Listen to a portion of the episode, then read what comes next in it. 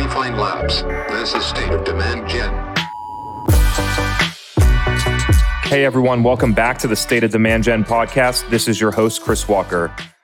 This consulting session pillar has become a fan favorite, getting tons of great feedback about these real life calls, going through real life questions with software companies about what to do across all of their branded demand programs. And so we're about to get into this one. We covered a lot that has to do with an organic, modern content strategy that involves a live event. And so we use the live event on a weekly basis as a method to create the content and and basically force consistency and then how that flows all the way through into distribution measurement and attribution and some of the new topics that i'm thinking. And so there are a lot of what i would call faqs for software marketers in here.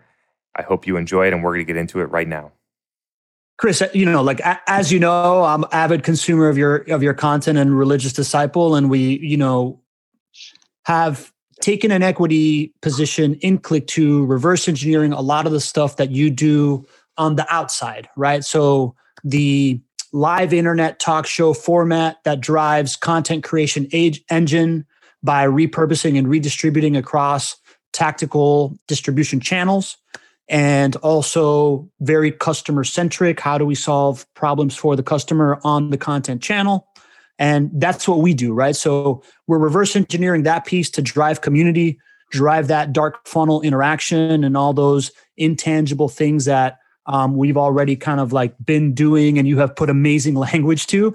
And uh, Dotan, to his credit, as a visionary CEO, has completely bought into the strategy, right? So got him on this call.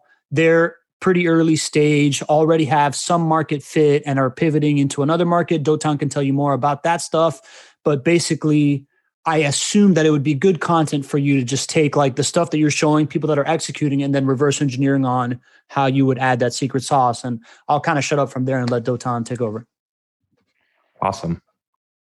All right. I, will just, um, you know, I'd love to tell you more a little bit about what Click2 is. First of all, I'm Dotan. I'm joining you. You're all in the States. I'm actually in Tel Aviv in Israel.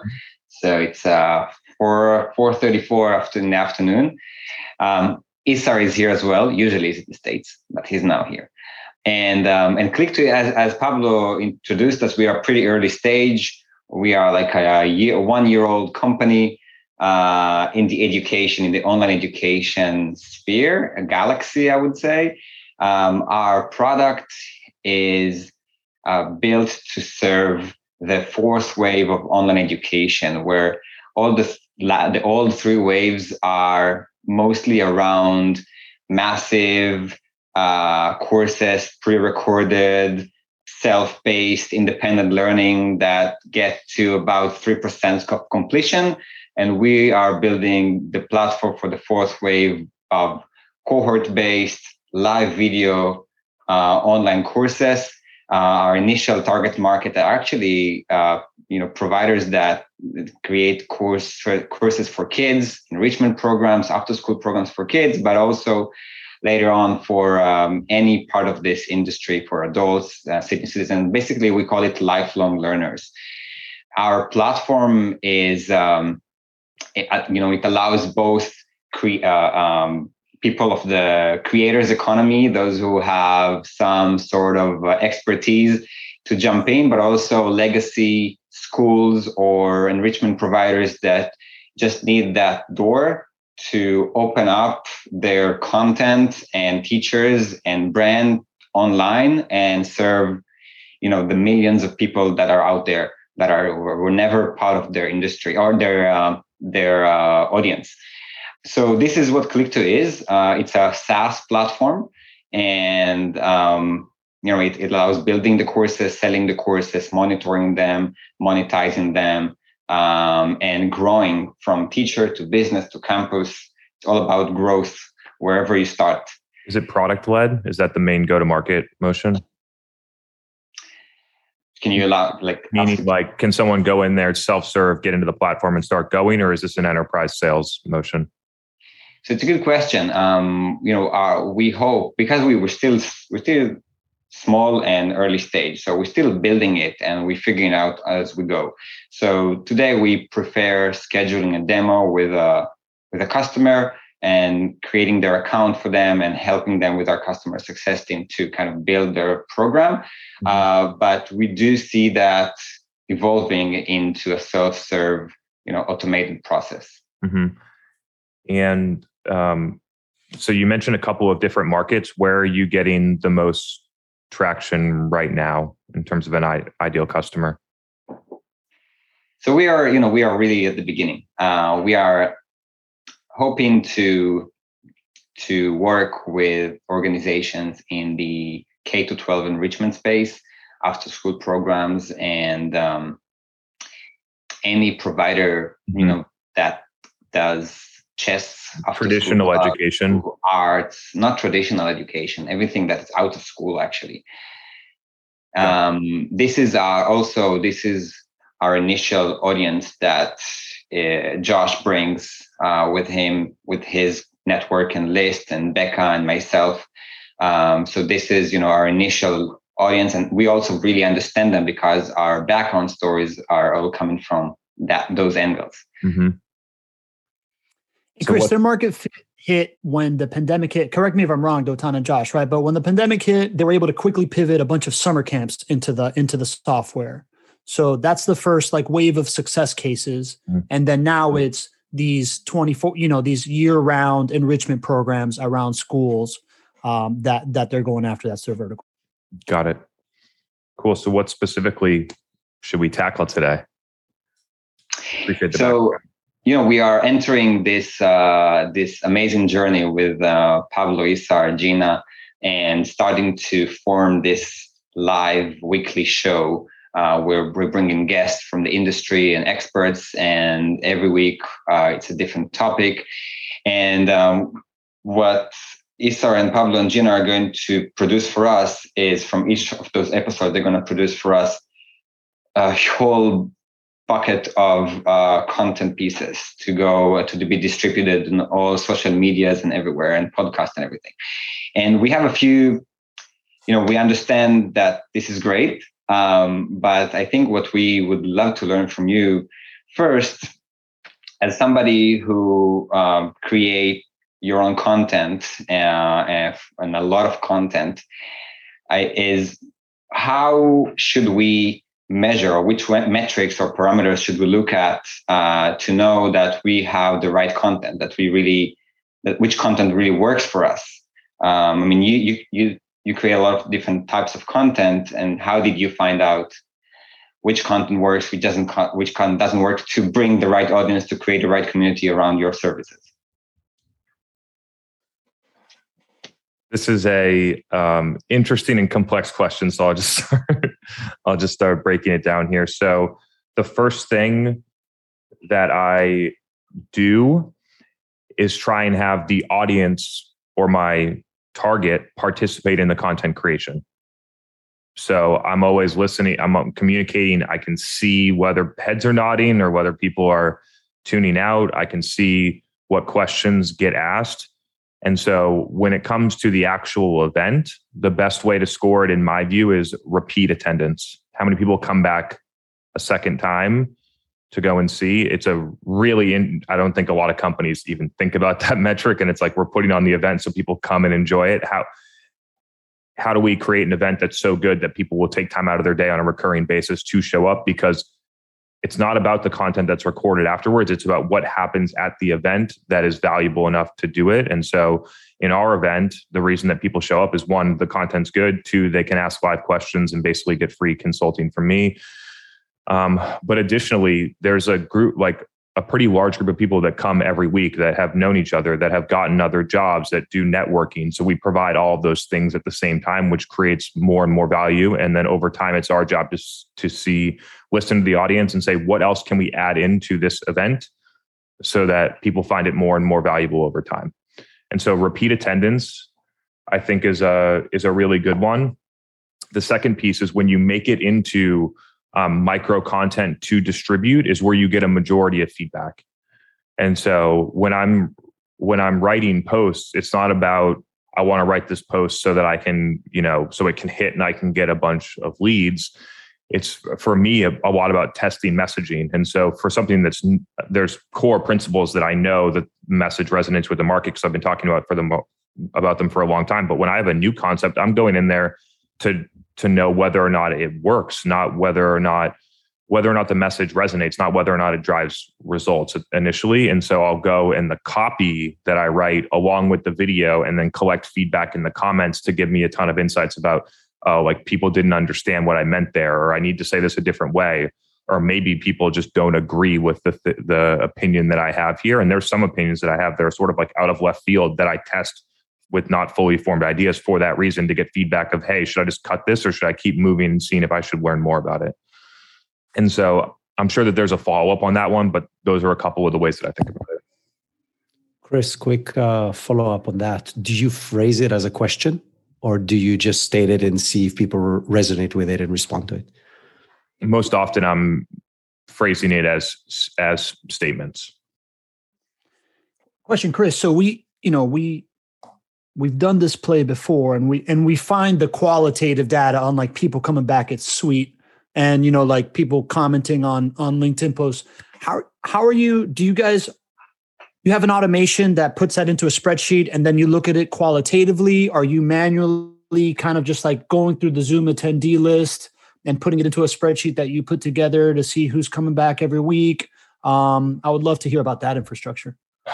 I, I mean we don't we don't measure this at the level that you're asking. Like I just show up there and I see all of the same all of the yeah, same people I and I know their names and I know so like that's the I we don't calculate that quantitatively, but that's the qualitative sense that we get on the events. Chris, I was wondering as you began to answer that complex question that Dotan is really good at asking those questions, whether this was chicken or the egg. So we're going back to like a very, very complex question. Um, and I think you answered that it's chicken and the egg. And I think with what we're trying to do, what we're struggling with, what, what, what I'm a little frustrated with, I've been very clear with Dotan and Becca about, you know, is, is we, you know, Dotan just used something of the fourth wave that I'm writing that down. Like, we got to use fourth wave. That's good. Okay. So we're trying to, as Isar said, convince the unconvinced. You know, they're struggling. Uh, they're, they are online enrichment teachers they are have been. They're thinking about going back to in person, but there's this world out there that, frankly, a lot of Americans don't think about that want this US based education when it comes to enrichment. So, I guess my, my takeaway from what you said is Dotan, Becca, is if we can start building this cohort of people who get it. So, it's not just a show where we're talking at people, you know, but they're kind of talking back to us. I don't know if it's possible, you know, they're talking with us, but then we start building this group that gets it. And then you get that second layer of people are like, oh, I'm going to try that, you know, and then it kind of goes out from there. So, you know, I think, you know, once we get our early adopters, we got to get them to be fans of the show and, and participate and help us. Is that what kind of what you're saying, Chris, in, in this instance? Totally. And when I talk, like in terms of the people that come live, it's been ebbing and flowing, but there's like somewhere between 20 and 70 people that come mm. every week. So these numbers are not astronomical, right? They're not that big. Um, but it allows us the that type of community that people will then tell other people and it fuels the content over the internet and you get a ton of the value from the content over the internet right so any individual person in the event I don't, most of them would never even qualify to be our customer. And that's totally fine because the goal was to produce the content and then put it out on the internet to people that would be because they ask the same types of questions. But you got, you got 20 people who are joining you each week, which is like insane. On a uh, yeah. So like it's yeah. to a hundred total, but then if you look at the consistent yeah. like attendees, 20 to say 50. Yeah. Say 50. You know, I, I have like three things I do each week and two of them are on this call right now, you know, and so great and then if, if you've got 50 people who are out there who, and half of those people then are, are sharing it, liking it, talking about it, like they're, they're out there doing your work. So mm-hmm. that, I think that makes a lot of sense trying to find those, those early adopters. A key point is like, if I reverse engineer back, we didn't have anything figured out at the beginning right? Like even today, we're still revising our messaging based on the things that I say in a different way that communicates. So I think about this as like it's driving business results and we're creating market research and we're building a community. But I also get to revise our messaging on a, almost a daily basis by doing it. And and sorry, one more question, guys. But talk about that. Like, so the the first company I start, the last company I started was in was about ten years ago, and I guess I've forgotten that you have to just ebb and flow as you're getting going, and and I'm like getting in this this you know messaging like funk and, and with with what we're doing because I'm like trying this and then we're trying that. And I'm like, no, no, no. I know what it is. We need to know what it is. So talk about like being good with the ebb and flow. So it's just a it's just a development of trying to to figure it out for yourself and then figure out how to communicate it, right? And so if we look at like the progression between what I posted about attribution today versus how I was talking about attribution 12 or 18 months ago, it was very it was very different because I needed the 50 or 100 questions and the thousand conversations I've had about it and all of the comments to continuously figure out how to better explain it to people, right? And so before it was like you know, you know, I, I forget, I don't even know what I was saying back then, but like attribution misses important touch points. And now it's like, oh, it makes sense because attribution is built to capture people that are in buy mode for direct response. And so it's going to give credit on that side. We need other things about other, other ways to measure the live show, the social comment, the podcast, the uh, the events, PR, whatever those things are. And so I figured out better about like these channels work well with what you have. You need other me- measurement mechanisms on these ones. And so it's just an ongoing process of like working and figuring that out and don't shy away from it. It's real. I find it really helpful because other companies will sit in a boardroom and try and make shit up, as opposed to going out and talking to a hundred of their customers every week and then and then really figuring it out that way. And I just think that it works a lot better. And I think what you said is a great segue for the other question that uh, that Dotan had with regards to. Uh, okay, I'll, I'll let Dotan ask the question. so I have two big topics actually that I want to still have time to, to discuss. Uh, I'll give the title so we have enough time to discuss both. One is about shareable viral uh, content. How do we, um, you know, you use the distribution distribution distribution channels in the wise way, um, either uh, um, the natural distribution, but also paid. And then the other topic is about turning uh, content marketing into sales funnel. Um, so the first one, you know, we're going to distribute the, the micro content and everything we create in all the different channels that we have and platforms. Um, but the real question is what what's the magic of a content piece that makes it more shareable and people that will really feel you know that they have to share it with their peers and colleagues um, that's one and then the, the, other one is that if we if you have experience of um, doing paid uh, retargeting of those micro content pieces to specific target how do you choose that target audience at yeah so the thing that gets content shareable is one of two things. One, people think that it's super funny or entertaining or something like that. So they share it, and that can work. It's not usually the, the route that B2B companies go. Um, the way that I look at it, especially in B2B, is it's a way to communicate an idea or something that someone else didn't know how to explain and now knows, and they are struggling with that thing.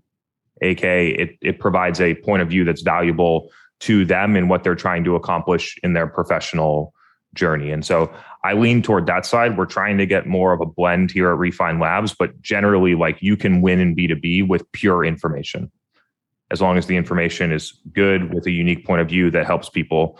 And so when I think about like, I, I don't really think about it as moving it into a sales funnel. I think about it as if if I communicate effectively the things that we believe, then the people that believe those things too and are struggling with the things that we solve will think about us when they want to solve them. And so that's sort of the way that I look at it. I'm just trying to get more and more people to know about the things that they believe right now that are no longer true that if they stop believing those things. They could do a bunch of other better things in marketing. That's my, my that's my goal. And if they do get to that place, they'll most likely consider Refine Labs because there aren't many companies out there that we might be the only one that really knows how to do this in this way.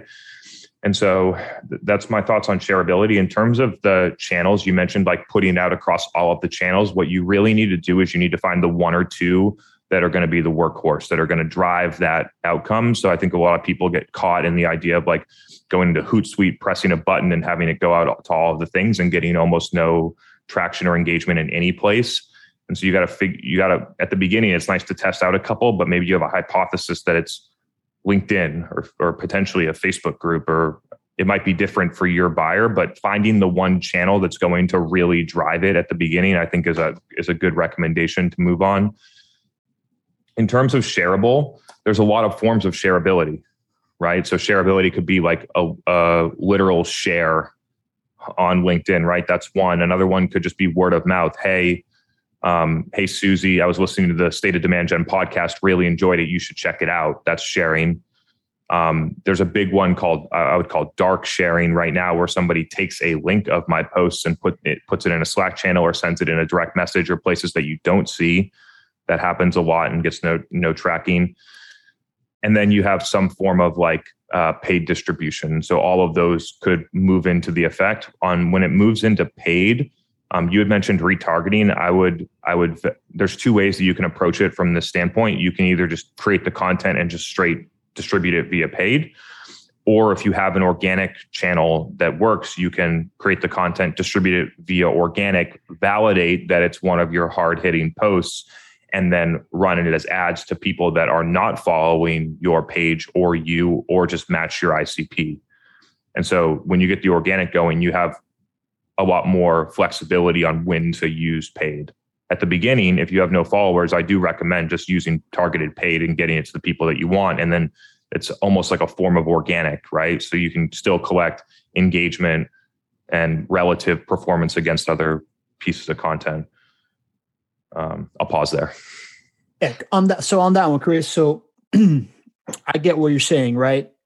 and we have i would say the hypothesis for after school teachers right is probably facebook is strong and instagram is probably strong there may be some linkedin there so is the move and we're going to be creating all this micro content that's going to exist in the ecosystem and you'll be, be able to find the trails back to find us so is the first move of creating this demand waterfall sprinkling a little bit of paid across all those channels to see what of the micro content gets the most initial engagement.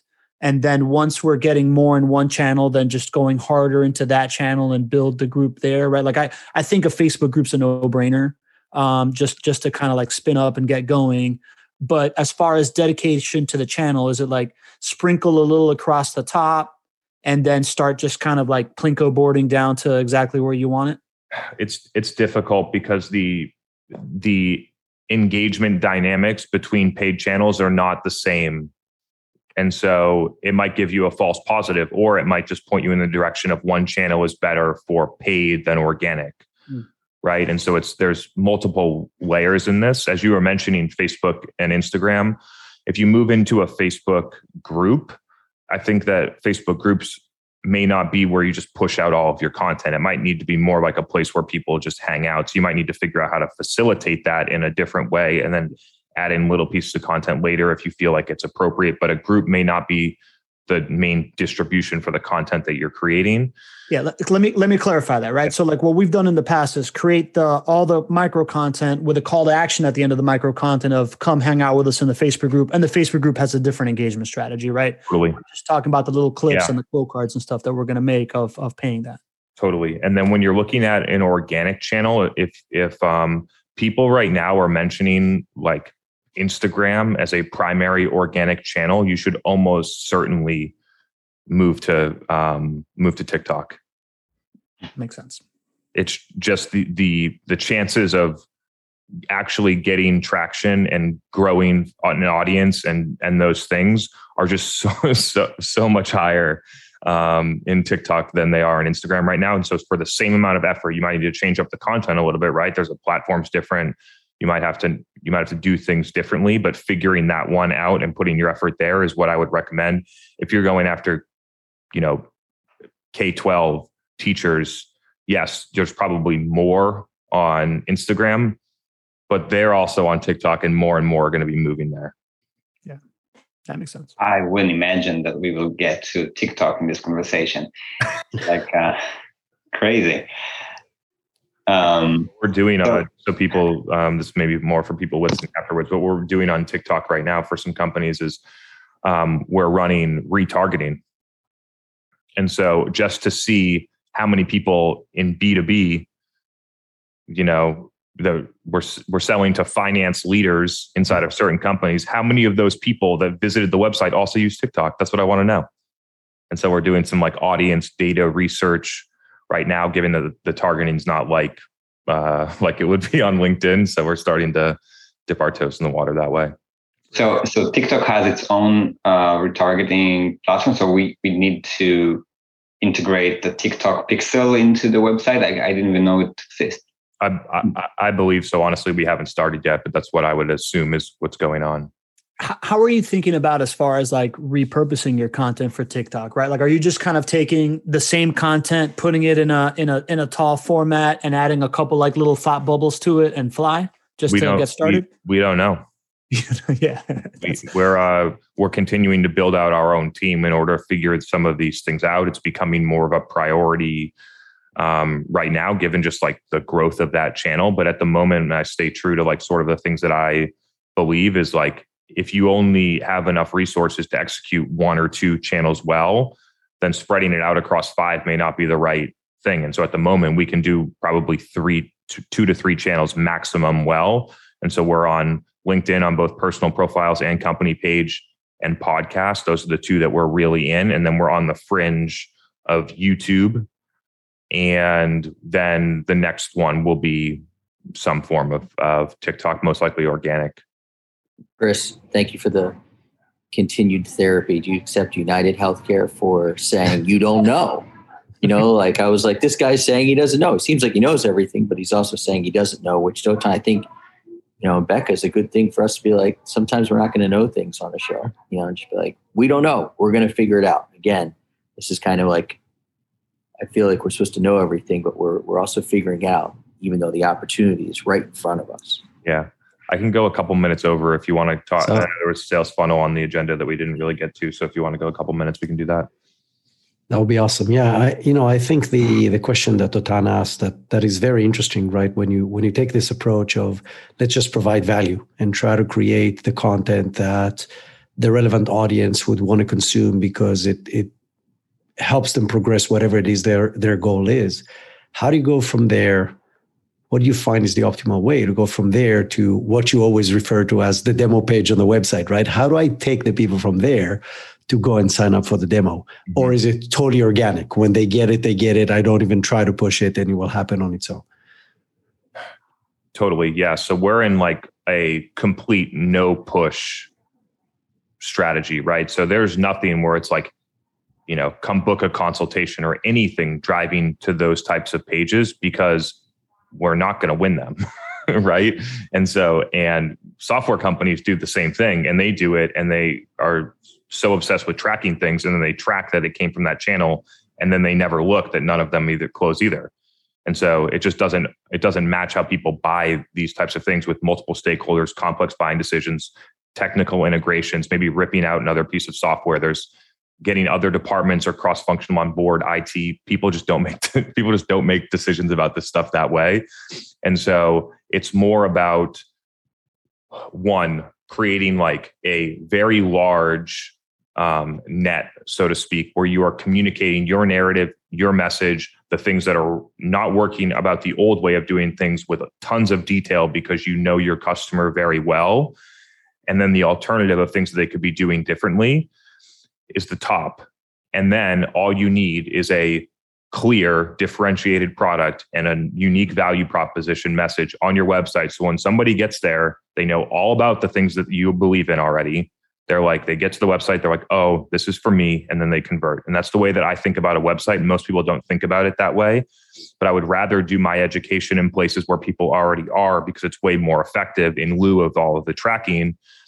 And then let them come to the website and convert. And then I'm just tracking the growth of those types of channels. We're getting even deeper into this. So organic, organic traffic growth, direct traffic growth are things that we're looking at. We're looking at um, also demo page views that are non-paid traffic and so like starting to build up before the conversion and we're seeing positive trends in all of those metrics after implementing the strategy in a three or six month period of time and so those are like those are people that are sort of like self-selecting. You're creating the demand somewhere else and then people are and then your capture demand strategy is robust enough to get those channels to continue to grow. It's interesting well, we talk about it. Uh, you you kind of have this like approach of you know the wide net of organic and paid distribution that's non like pushy mm-hmm. but then you while people are usually like attribution in you're kind of like demo out right like you you you look for historical data of how many demos did we get from the website and then reverse engineer you know what all that means as far as like sales velocity and and and conversion rate right if i if i'm understanding it I just I've been in more than 50 Salesforce instances in the past 24 months. I look at where all of the revenue came from that was sourced by marketing. I work backwards to the path of conversion that started the opportunity. The path of conversion that starts the opportunity is organic or direct traffic that funnels onto the website, not a long tail SEO blog, and then they click a demo page, they view the page and they convert. That's the path that generates 60 to 80% of revenue for, for most companies from marketing sourced.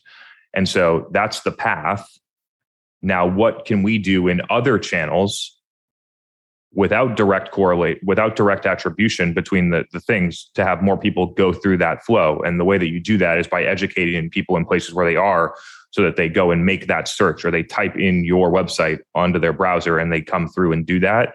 And so that's the that's the the framework. A lot of people can't do it because they don't have that connection, and they're either executives don't believe in it or they don't know how to put those pieces together. I get it. Like I've been a marketer before, and not had been able to put those pieces together. I've been looking at this stuff intently for a very long time. So for whatever reason, they don't see the connection, but that's the that's the connection, and so it's marketing to either through content or to drive word of mouth that moves people through that conversion path. So do you never create content that it's about is about your services or you do sometimes decide you, you know bring uh, an actual customer and interview them about you know how they interact with your services and stuff that is a little bit more salesy than just general content yeah we we typically don't do that, right? Like I have data on a spread a spreadsheet right here that shows that our average customer sees qualified pipeline increase by 56% on average um, over the first six months of working with us. But and the the highest one was 900% with a pretty decent baseline. And so I'm not, I don't, I don't run a lot of the like promotional type stuff. It's purely on like, does it intersect with the things that our company does?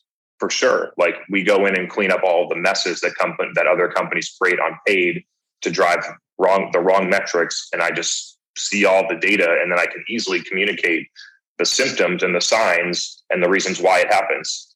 And so once people see that, they go back into their data and they look at it. oh, like he was right. Our our like content syndication leads do close at 0.1 percent. This is where people are falling off.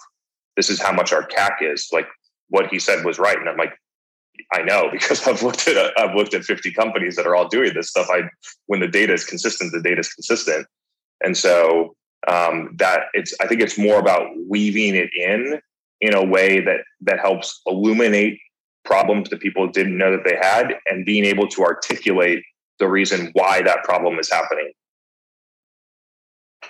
Hey, Chris, given given that they're a a pretty nascent company without a ton of data coming in and to set up the infrastructure right to set up their sales force is there like is is your magic and like i know you're an engineer and you're like a mad scientist right is your magic enabled to like reverse engineering this stuff or is there something that we can do on the front end to set up their martech stack in order to from the beginning start tracking this stuff cleanly Yeah, so um, my post on LinkedIn today would probably be a good place to reference. I listed out four different different ways to measure this. If you have Salesforce, you should probably get um, you should probably get HubSpot or Marketo. I recommend Marketo, or sorry, I'd recommend HubSpot. It's just easier to set up for your stage.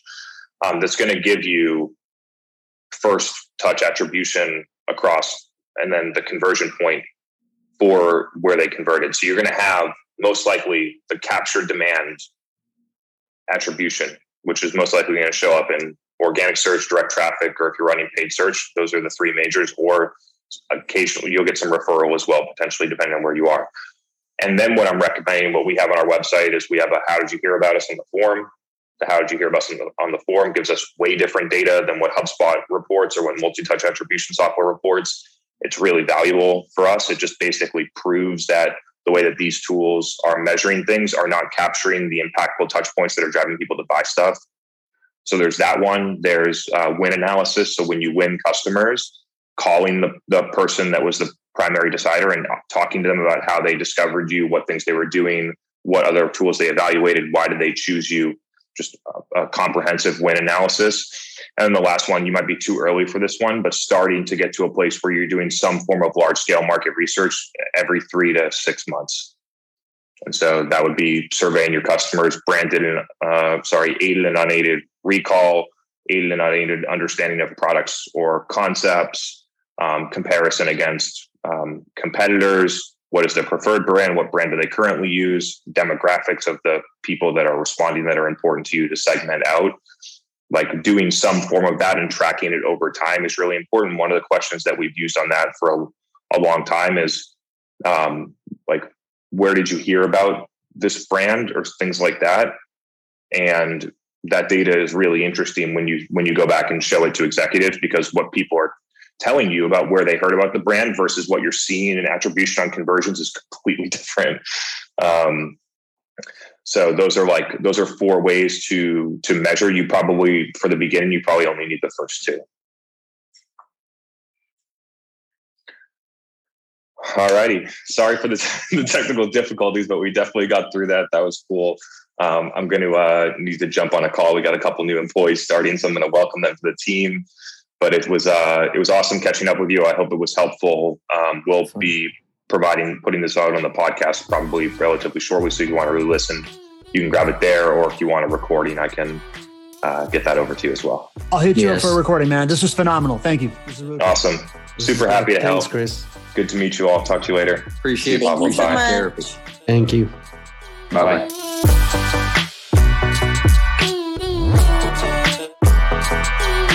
Hey everyone, thanks for checking out this episode of the State of Demand Gen podcast. You know, it's crazy to think that now more than 15,000 demand marketers, sales reps, product marketers, field marketers, CMOs, and everything in between are listening to this podcast and getting a ton of value out of it. And so if you've been listening to the podcast and you've been getting value out of it, I would really, really, really appreciate if you could leave a rating in the podcast section. It would mean a lot to me. Thank you, and see you for the next episode.